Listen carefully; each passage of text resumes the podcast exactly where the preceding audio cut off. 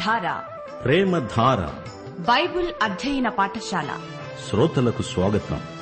తెలుగు ప్రజలకు పరలోక వరంగా దేవుడు ప్రసాదించిన అపూర్వ కానుక ప్రేమధార.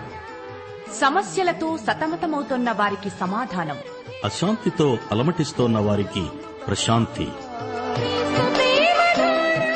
ఆలకించండి. ప్రేమధార.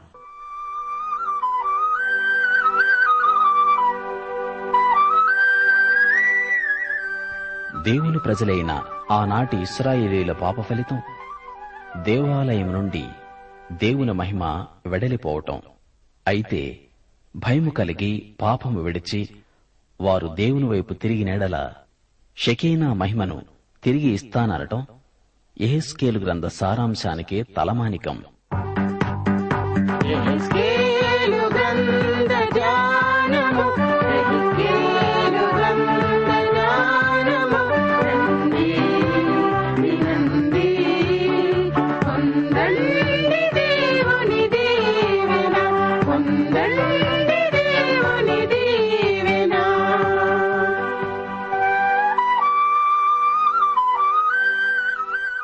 ప్రియ శ్రోతలు మీరందరూ బాగున్నారా?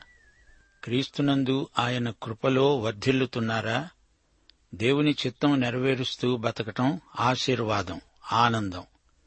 ప్రభు కోసం బతికేవారు ఎన్నాళ్ళు బతికారు అని కాదు ఎలా బతికారు అనేది ముఖ్యం. అనగనగా ఒక దైవ సేవకుడు ఆయన చాలా దినాలు వ్యాధితో బాధపడుతున్నాడు వైద్యులెందరో వచ్చి పరీక్షలు చేశారు. వారన్నారు మీరు మీ పని మాని విశ్రాంతిగా ఉంటే కొంతకాలం బతుకుతారు. అతడు అడిగాడు విశ్రాంతి పొందితే ఎంతకాలం బతుకుతాను? ఆరేండ్లు బతుకుతారు అన్నారు వైద్యులు.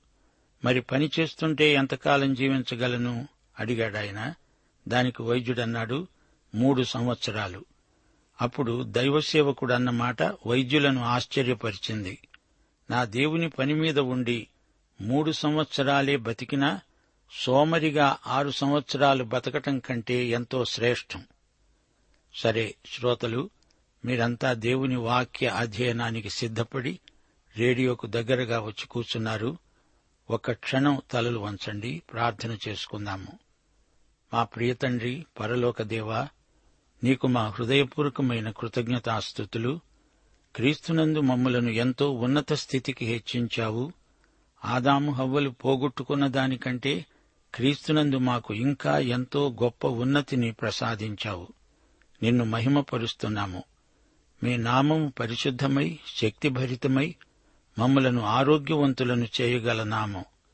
నీ పేరు పెట్టబడిన నీ ప్రజలు మనపూర్వకంగా ప్రార్థిస్తే మా దేశాన్ని స్వస్థపరుస్తానన్నావు. ప్రభు మా దేశ ప్రభుత్వాన్ని పరిపాలకులను ఆశీర్వదించండి. దేశమందు న్యాయము నీతి ప్రవర్తిల్లాలని ప్రార్థిస్తున్నాము. విద్యార్థులను ఉపాధ్యాయులను దీవించండి.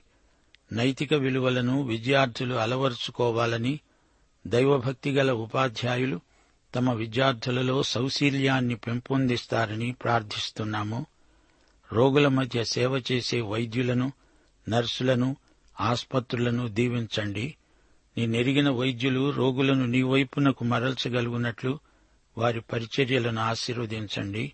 సంఘాలలో వాక్య ఉజ్జీవము పరిశుద్ధాత్మ ఉజ్జీవము కలిగించండి. కుటుంబాలలో సమాధానము కృప విస్తరించాలని ప్రార్థిస్తున్నాము. నేటి వాక్య అధ్యయనమందు మాకు మరిన్ని లోతైన ఆధ్యాత్మిక అనుభవములు దయచేయమని మా ప్రభువైన యేసుక్రీస్తు వారి మహానామమున ప్రార్థిస్తున్నాము తండ్రి. ఆమెన్. ప్రియ శ్రోతలు ఈ రోజున మనం ఎహెజ్కేల్ గ్రంథం ఇరవై ఏడో అధ్యాయంతో పాఠం ప్రారంభించుకుంటాము. ఈ అధ్యాయంలో తూరును గూర్చిన అంగలార్పు ఉంది. గత పాఠంలో తూరును గురించిన ప్రవచనాలు విన్నాము. తూరు నాశనమైపోతుందని శిథిలమవుతుందని ప్రవచనం పలకబడింది. ఆ ప్రవచనం అక్షరాలా నెరవేరింది. నేటి వరకు నిలిచి ఉన్న తూరు శిథిల అవశేషాలు దేవుని వాక్య సత్యానికి సాక్ష్యమిస్తున్నాయి.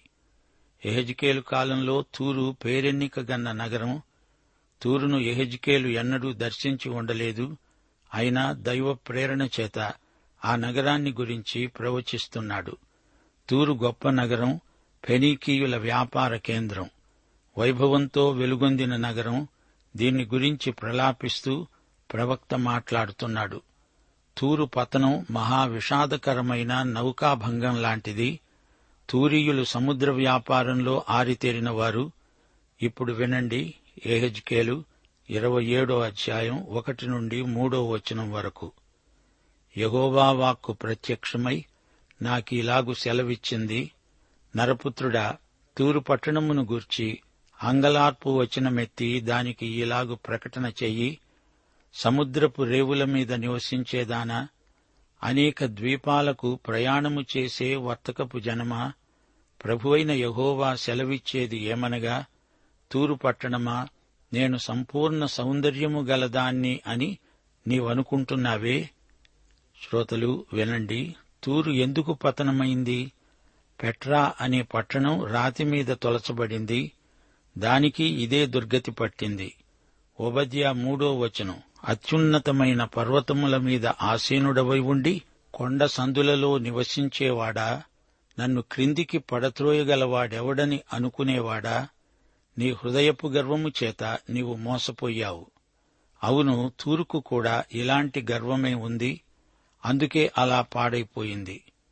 గర్వం పతనానికి నడిపిస్తుంది. లోకంలో ఎన్నో జాతులు గర్వించి మిడిసిపడి రెచ్చిపోయి ఒక్క పెట్టున కుప్పకూలిపోయాయి. తన అభివృద్ధిని వైభవాన్ని ఆధిక్యాన్ని చూచుకుని త్రుళ్ళిపడి రాజ్యాలకు రాజ్యాలే అంతరించిపోయాయి. మట్టి కరిచాయి. శిథిలావస్థలోకి పడిపోయాయి. ఫెనీకే రాజ్యం ఎంతో విశాలమైంది. కుప్రా అనే కేంద్రంలో రాగి విస్తారం. ఇది తూరుకు వలస ప్రాంతం. తర్షీషు వరకు తూరు విస్తృతంగా తన వాణిజ్యాన్ని పెంచింది అతిశయించింది. ఇక్కడ లోహాలను పుటం పెట్టే కొలిమి కర్మాగారాలు ఎన్నో ఉన్నాయి. ఫెనీకీయులు ఎక్కడికైనా పారిపోవాలనుకుంటే దాక్కోవాలనుకుంటే తర్షీషులోకి దూకేస్తారు. యోనా కూడా అక్కడికే పలాయనం సమకట్టి టిక్కెట్టు కూడా కొనుక్కున్నాడు. కాని దేవుడతణ్ణి తర్షీషుకు వెళ్ళనీయలేదు తర్షీషు కాదు యోనా చేప కడుపులోకి వెళ్ళిపోయాడు మీనా కడుపులో యోనా. ఎహెజ్కేలు ఇరవై ఏడో అధ్యాయం ఇరవై ఐదో వచనం తూరు తూరు తర్షీషు ఓడలు నీకు బండ్లుగా ఉన్నాయి నీవు పరిపూర్ణమైన దానవై మహాఘనముగా సముద్రము మీద కూర్చున్నావు. గమనించండి తూరు గొప్ప వ్యాపార వాణిజ్య కేంద్రం. ప్రపంచం నలుమూలల నుంచి వివిధ దేశాల నుండి వర్తకులు ఇక్కడికి రావటం పోవటం కొనటం అమ్మటం రకరకాల లావాదేవీలున్నాయి. ఏది కావాలంటే అది తూరులో దొరుకుతుంది. ఇస్రాయేలుకు కూడా తూరుతో వ్యాపార సంబంధాలున్నాయి. పదిహేడో వచనం. యూదావారు ఇస్రాయేలు దేశస్థులు. నీతో వర్తక వ్యాపారం చేస్తూ మిన్నీతు గోధుమలు మిఠాయిలు తేనె తైలము గుగ్గిలము ఇచ్చి నీ సరుకులు కొనుక్కుంటారు. మిన్నీతు అంటే ఏమిటనుకున్నారు? ఆలివ్ ఆకులతో అంజూరపు ఆకులతో ధాన్యం నిలువ చేయడానికి ఏర్పాటు చేయబడిన గాదె లాంటిది. తూరు పట్టణంలోని అంగళ్ళలో సంతలలో ప్రతి వస్తువు దొరుకుతుంది. ప్రకటన గ్రంథం పద్దెనిమిదో అధ్యాయం పన్నెండు నుండి పద్నాలుగో వచనం వరకు బబులోను వ్యాపార మనస్తత్వం చిత్రించబడింది. లోకములోని వర్తకులు పట్టణాన్ని చూచి ఏడుస్తూ తమ సరుకులను అనగా బంగారు వెండి రత్నములు ముత్యములు సన్నపు నారబట్టలు రక్తవర్ణపు బట్టలు మొదలైన సరుకులు ప్రతి విధమైన దబ్బమాను ప్రతి విధమైన దంతపు వస్తువులను మిక్కిలి విలువగల కర్ర ఇత్తడి ఇనుము చలవరాళ్ళు మొదలైన వాటితో చేయబడిన ప్రతి విధమైన వస్తువులను దాల్చిన చెక్క ఓమము ధూపద్రవ్యములు అత్తరు సాంబ్రాణి ద్రాక్షరసము నూనె మెత్తని పిండి గోధుమలు పశువులు గొర్రెలు మొదలైన వాటిని గుర్రములను రథములను దాసులను మనుష్యుల ప్రాణములను సైతం అక్కడ కొంటారు అమ్ముతారు. ఇది బబులోను వ్యాపార విధానం. ఇది బబులోను వర్ణన. ప్రపంచ వ్యాపార కేంద్రం అంత్యక్రీస్తు రాజధాని. అది రాజకీయ మత విషయిక వ్యాపార కేంద్రం. డబ్బుండాలే కాని ఈ రోజున కూడా ప్రపంచ ప్రఖ్యాతిగాంచిన వ్యాపార కేంద్రాలలో ఏదైనా కొనవచ్చు. అంతా పెద్ద మాయా బజారు. క్రయ విక్రయాల రద్దీ రాను రాను ఉధృతమైపోతోంది.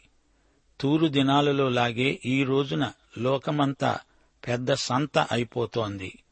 వస్తువులు కొనాలనే యావ మనుష్యులను పట్టి పల్లారుస్తున్నది. తూరు ఒక పెద్ద ఓడకు పోల్చబడింది. ప్రజలకు ఏది కావాలో అదంతా ఓడలో ఉంది. సరఫరా చేయబడుతుంది. ఆ ఓడలో సంగీత నాదాలు వినపడుతున్నాయి. నవ్వులు కేరింతలు మద్యపానం జోరుగా సాగుతాయి. అయితే అకస్మాత్తుగా దేవుని తీర్పు వచ్చి పడింది. తూరుకు నౌకాభంగం వాటిల్లింది. ఎహెజ్కేలు తూరుకు పట్టిన దుర్గతికి ప్రలాపం చెందుతున్నాడు విలాపం వ్యక్తం చేస్తున్నాడు. కడవరి దినాలలో అచ్చం ఇలాంటిదే జరుగుతుందని ప్రవచనం. వ్యాపారమంతా దివాలా తీస్తుంది. ద్రవ్యోల్బణం తీవ్ర రూపం దాల్చి డబ్బు విలువ పూర్తిగా తగ్గుముఖం పట్టి అంతా కూలిపోతుంది. ఆర్థిక మాంద్యం అంతటా అలుముకుంటుంది. ఈ రోజున కొందరు విశ్వాసులు కూడా ప్రతిదీ డబ్బుతో అంచనా వేస్తున్నారు. ఆర్థిక దృక్పథంతో ప్రతిదానికి వెలకడుతున్నారు లోకంలో డబ్బే అధిష్టాన దేవత అయిపోతోంది. ఇది బబులోను తూరు సీదోను సంస్కృతి. దీన్ని దేవుని బిడ్డలు పసికట్టాలి. దానికి దూరంగా దూర దూరంగా ఉండాలి. డబ్బును గురించిన ఆశను అదుపులో పెట్టాలి. తూరు సంస్కృతిని అనుసరించి ఎరుషలేము నాశనమైపోయింది. దేవుడు వారికి ఎన్నో అవకాశాలిచ్చినా వారు గుణపడలేదు. చివరికి దేవుడు వారిపై క్రమశిక్షణ చర్య తీసుకోవలసి వచ్చింది. ముప్పై రెండో వచనం తూరు వారు నిన్ను గూర్చి ప్రలాపవచనమెత్తి బహుగా ఏడుస్తారు. తూరు పట్టణమా? నీతో సాటి అయిన పట్టణమేది? సముద్రములో మునిగి లయమైపోయిన పట్టణమా? నీకు సమమైన పట్టణమేది? ముప్పై నాలుగో వచనం ఇప్పుడు అగాధ జలములలో మునిగి సముద్ర బలము చేత బద్దలయ్యావే ఎంతటి ఘోరం? ముప్పై ఆరో వచనం. నిన్ను బట్టి ద్వీప నివాసులందరూ విభ్రాంతి నొందుతారు. వారి రాజులు వణుకుతారు. వారి ముఖాలు చిన్నబోతాయి. జనులలోని వర్తకులు నిన్ను అపహసిస్తారు. భీతికి హేతువవుతావు. నీవు బొత్తిగా నాశనమవుతావు. ఇది దేవుని తీర్పు. దీనికి తిరుగులేదు. ఒకప్పుడు మహావైభవోపేతంగా వెలుగొందిన తూరుసీదోనులు మట్టిలో కలిసిపోయాయి. దేవునికి తిరుగుబాటు చేసేవారి గతి అంతే. ఇప్పుడు ఇరవై ఎనిమిదో అధ్యాయంలోకి రండి. తూరు రాజును గురించిన తీర్పు ప్రవచనం ఇందులో ఉంది. అతడు తూరు సీదోనులకు రాజు అధిపతి. ఈ రాజే కాదు ఇలాంటి రాజులకు వెనక నిలిచి వీరిని పురికొల్పే సైతానుకు తీర్పు తప్పదు. ఇప్పుడు వివరాలు వినండి. యహోవా వాక్కు నాకు ప్రత్యక్షమై ఈలాగు సెలవిచ్చింది. నరపుత్రుడా తూరు అధిపతితో ఈలాగు ప్రకటించు. ప్రభువైన యహోవా సెలవిచ్చునదేమనగా గర్విష్ఠుడవై నీవు అనుకుంటున్నావు. నేనొక దేవతను దేవతనైనట్లు సముద్రము మధ్య నేను ఆసీనుడనై ఉన్నాను.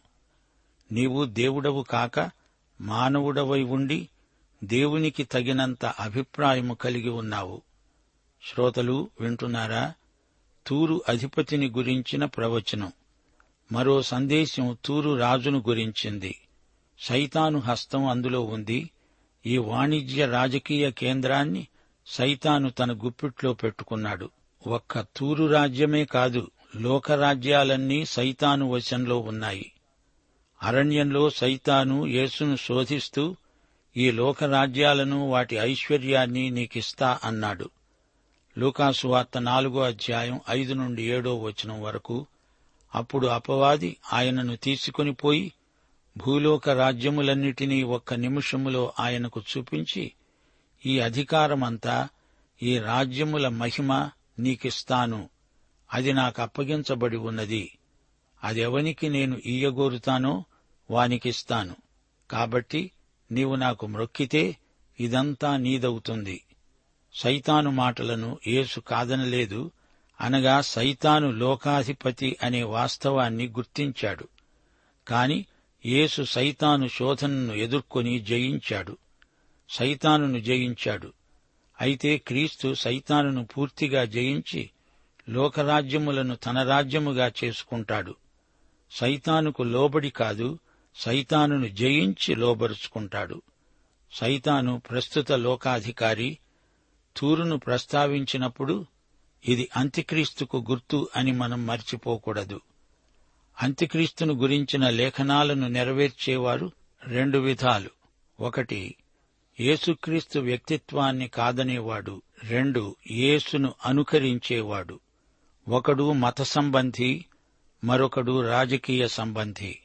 అంత్యక్రీస్తు తానే దేవుణ్ణి అని చెప్పుకుని అతిశయిస్తాడు.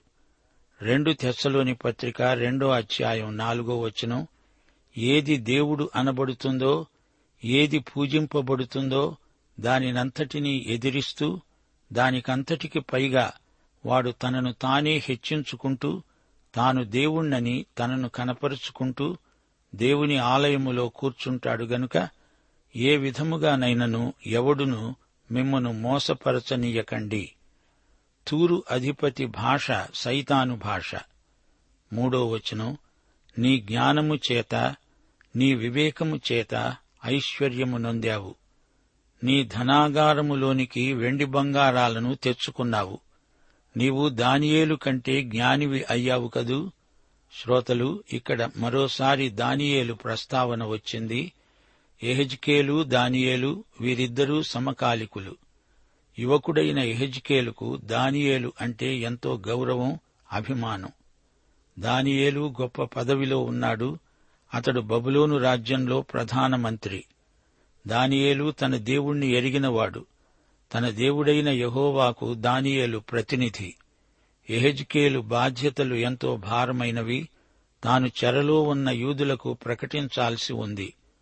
దానియేలు ఒక్కరోజు సింహాల గుహలో ఉన్నాడు నిజమే గాని సంవత్సరాల తరబడి రాజసౌధంలో హాయిగా ఉన్నాడు. గాని ఎహెజ్కేలు ఎడతెగక సింహాల గుహలో ఉన్నట్లే ఉంది అతని పరిస్థితి. ఎహెజ్కేలు మాటలు అందుకే ఎంతో కఠినంగా ధ్వనిస్తాయి.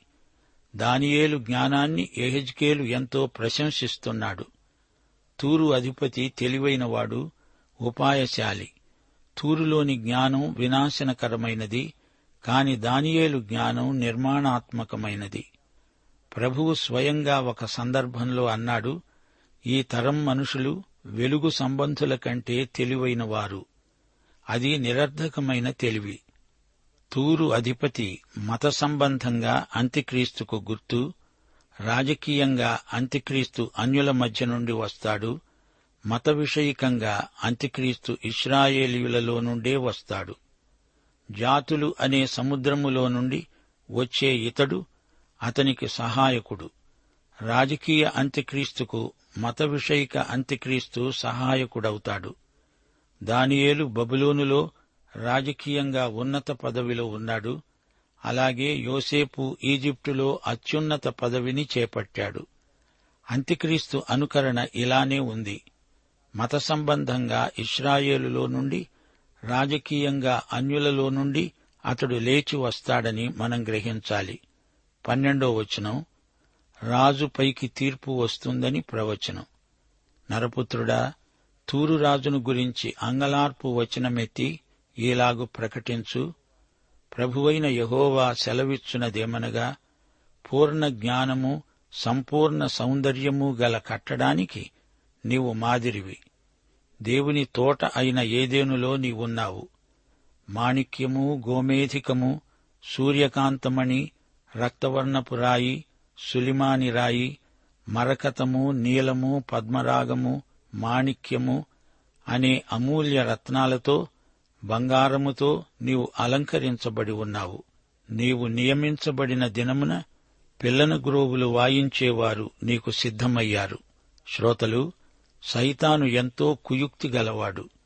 సైతాను దేవుడు కాడు సైతాను సృష్టించబడిన జీవి. దేవుడు అతణ్ణి సృజించినప్పుడు అతడు పరిపూర్ణ సౌందర్యము గలవాడు. సైతాను ఆకారం భయంకరంగా ఉంటుంది అతడు బూచి అనుకోకండి. అన్యమతాల ఆలోచనల ప్రభావం చేత పురాణగాథల్లోని దయ్యాల రూపాన్ని సైతానుకు ఆరోపించకండి. సైతాను అందమైన రూపం గలవాడు. మధ్యయుగాలలో గ్రీకు పౌరాణిక సాహిత్యం ఎంతో ప్రచారంలో ఉండేది. అదంతా చిన్నాసియాలోకి ప్రసరించింది. పెర్గెములో అపోల్లో దేవునికి పెద్ద ఆలయం నిర్మించబడి ఉంది. అలాగే కొరింతు పట్టణంలో కూడా పెద్ద ఆలయం ఉంది. పాను అనే దేవత బత్సు అనే దేవత ఆనందానికి అధిష్టాన దైవములని చెప్పుకునేవారు. ఈ దేవతలకు పెద్ద కొమ్ములుంటాయి. ఈ దేవతలు ద్రాక్ష తోటలకు అడ్డంపడి తిరుగుతుంటాయి. ద్రాక్ష తోటలకు ద్రాక్ష రసానికి ఈ దేవతలు కర్తృత్వం వహిస్తాయని వారి నమ్మకం. ఈ దేవత నడుము నుండి క్రిందికి పొట్టేలులాగా ఉంటుంది. దీని తోక రెండుగా చీలి ఉంటుంది. గిట్టలు చీలి ఉంటాయి. గ్రీకు పురాణాలలోని దేవతలను ఈ విధంగా వర్ణించారు. అయితే దేవుని వాక్యము అనే బైబిలులో సైతానును గురించి చెప్పబడిందేమిటో దాన్ని మనం గమనించాలి. అతని మొదటి పేరు లూసిఫరు. అతడు చక్కనివాడు పరిపూర్ణ సౌందర్యము గల వ్యక్తి. సైతానే కాదు అతని అనుచరులు కూడా ఎంతో ఆకర్షణీయంగా వెలుగుదూతల్లాగే కనిపిస్తారు. సైతాను ఈ విధంగా ఈ రోజు వరకు అమాయకులను ఆకర్షిస్తూనే ఉన్నాడు. రెండు కొరింతి పదకొండో అధ్యాయం పదమూడు నుండి పదిహేనో వచనంలో పౌలు ఇదే విషయాన్ని చర్చిస్తూ అన్నాడు వారు క్రీస్తు యొక్క అపొస్తలుల వేషము ధరించుకునేవారై ఉండి దొంగ అపొస్తలులు మోసగాండ్రు అయిన పనివారై ఉన్నారు. ఇది ఆశ్చర్యము కాదు. సైతాను తానే వెలుగుదూత వేషము ధరించుకుంటున్నాడు గనుక వాని పరిచారకులు నీతి పరిచారకుల వేషము ధరించుకోవడం గొప్ప సంగతి కాదు. వారి క్రియల చొప్పున వారికి అంతం కలుగుతుంది. ఈ సైతాను గురించి ఎహెజ్కేలు ఏమంటున్నాడు? పూర్ణ జ్ఞానము సంపూర్ణ సౌందర్యము గల కట్టడానికి నీవు మాదిరివి. అలాంటి లూసిఫరు ఎందుకు పతనమయ్యాడు? ఎహెజ్కేలు ఇరవై ఎనిమిదో అధ్యాయం పదిహేనో వచనం నీవు నియమింపబడిన దినము మొదలుకొని పాపము నీ యందు కనపడే వరకు ప్రవర్తన విషయములో నీవు యథార్థవంతుడివే. దేవుని తోట అయిన ఏదెనులో నీవున్నావు. అమూల్య రత్నాలతో బంగారముతో నీవు అలంకరించబడ్డావు. సంగీత వాయిద్యాలు నీ చుట్టూరా ఎన్నో సిద్ధంగా ఉన్నాయి. అసలు సంగీతానికి మూలం నీవే. ఆదికాండం నాలుగో అధ్యాయం ఇరవై ఒకటో వచనంలో ఈ సంగీతం ఎలా మొదలైందో చూడండి. అతని పేరు యూబాలు. ఇతడు సితారాను సానికను వాడుక చేసే వారందరికీ మూలపురుషుడు. ఇతడు కయ్యను వంశికుడు. కయ్యను సైతాను సంబంధి. సంగీతం ఎలా ఎక్కడ ఎవరితో మొదలైందో గుర్తించండి. ఎహెజ్కేలు ఇరవై ఎనిమిదో అధ్యాయం పద్నాలుగో వచనం. అభిషేకము నొందిన కెరుగుబువై ఒక ఆశ్రయముగా అప్పుడు నీవున్నావు. అందుకే నేను నిన్ను నియమించాను. దేవునికి ప్రతిష్ఠించబడిన పర్వతము మీద ఉన్నావు. కాలుతున్న రాళ్ళ మధ్య నీవు సంచరిస్తున్నావు. లూసిఫరు అభిషిక్తుడు దేవుని సింహాసనానికి ఇతడు కాపలా కాచేవాడు. అది పరలోకపు ఏదేను. ఇలాంటి లూసిఫరు ఎలా పడిపోయాడు? లూసిఫరు సైతానుగా ఎలా మారాడు? ఈ వివరాలు యషయా గ్రంథం పద్నాలుగో అధ్యాయం పన్నెండు నుండి పదిహేనో వచనం వరకు వివరించబడ్డాయి. తేజో నక్షత్రమా వేకువ చుక్క నీవెలా ఆకాశము నుండి పడ్డావు? జనములను పడగొట్టిన నీవు నేలమట్టము వరకు ఎలా నరకబడ్డావు? నేను ఆకాశానికి ఎక్కిపోతాను దేవుని నక్షత్రములకు పైగా నా సింహాసనమును హెచ్చిస్తాను. ఉత్తర దిక్కున ఉన్న సభాపర్వతము మీద కూర్చుంటాను. మేఘమండలము మీదికి ఎక్కుతాను. మహోన్నతునితో నన్ను సమానునిగా చేసుకుంటాను అని నీవు మనసులో అనుకున్నావు గదా నీవు పాతాళానికి నరకములో ఒక మూలకు తోయబడ్డావే. చూచారా శ్రోతలు సైతాను మనస్తత్వం గర్వం దురహంకారం. లూసిఫరు పరిపూర్ణుడై ఉండి గర్వించి అధపతనం చెందాడు.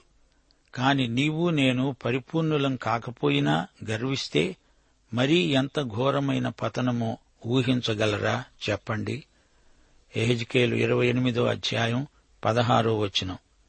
అయితే నీకు కలిగిన విస్తారమైన వర్తకము చేత లోలోపల నీవు అన్యాయము పెంచుకొని పాపము చేస్తూ వచ్చావు గనుక దేవుని పర్వతము మీద నీవు ఉండకుండా నేను నిన్ను అపవిత్రపరిచాను. ఆశ్రయముగా ఉన్న కెరూబు కాలుతున్న రాళ్ళ మధ్యను నీవికను సంచరించవు. నిన్ను నాశనం చేశాను. నీ సౌందర్యము చూచుకొని నీవు గర్వించిన వాడవై నీ తేజస్సు చూచుకొని నీ జ్ఞానమును చెరుపుకున్నావు. కావున నేను నిన్ను నేలపై పడేస్తాను.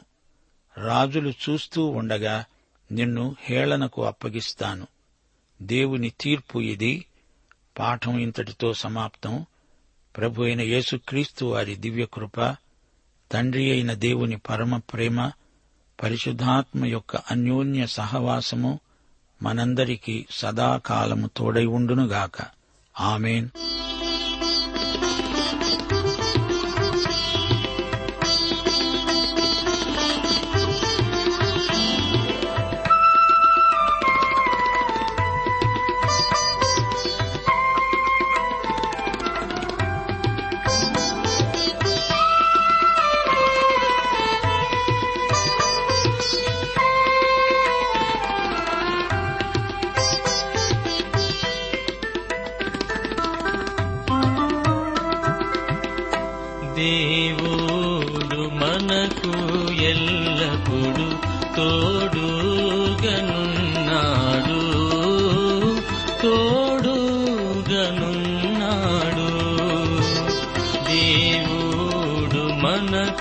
ಎಲ್ಲ ಕೊಡು ತೋಡು.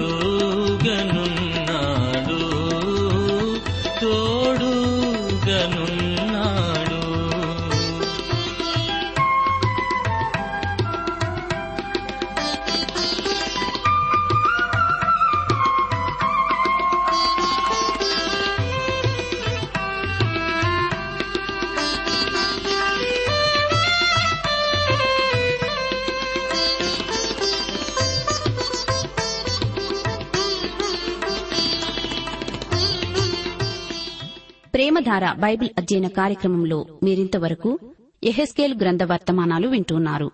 ఈ గ్రంథ వర్తమానాలు మీ అనుదిన ఆత్మీయ జీవితాన్ని మరింత బలపరుస్తున్నాయని భావిస్తున్నాం. ప్రస్తుతం మీరు వింటున్న ఎహెస్కేల్ గ్రంథ వర్తమానాలపై తిరిగి వచ్చిన దేవుని గొప్ప మహిమ అనే పుస్తకాన్ని సిద్దం చేస్తున్నాం. తిరిగి వచ్చిన దేవుని గొప్ప మహిమ అనే ఈ పుస్తకాన్ని ఉచితంగా పొందగోరేవారు ఈ రోజే మాకు వ్రాసి లేదా ఫోన్ చేసి మీ పేరు నమోదు చేయించుకోవచ్చు. మరియు మీ ప్రార్థన అవసరతలు సలహాలు సందేహాలు వెంటనే మాకు తెలియపరచగలరు. మా చిరునామా ప్రేమధార ట్రాన్స్వర్ రేడియో ఇండియా తపాలా సంచి నాలుగు సికింద్రాబాద్ ఐదు సున్నా సున్నా సున్నా ఒకటి ఏడు. మా సెల్ ఫోన్ నంబర్లు తొమ్మిది మూడు తొమ్మిది తొమ్మిది తొమ్మిది ఐదు రెండు ఐదు ఏడు సున్నా. మరొక నంబర్ తొమ్మిది మూడు తొమ్మిది తొమ్మిది తొమ్మిది ఐదు రెండు ఐదు ఎనిమిది సున్నా. మా email ID Telugu TTB at radio eight eight two dot com.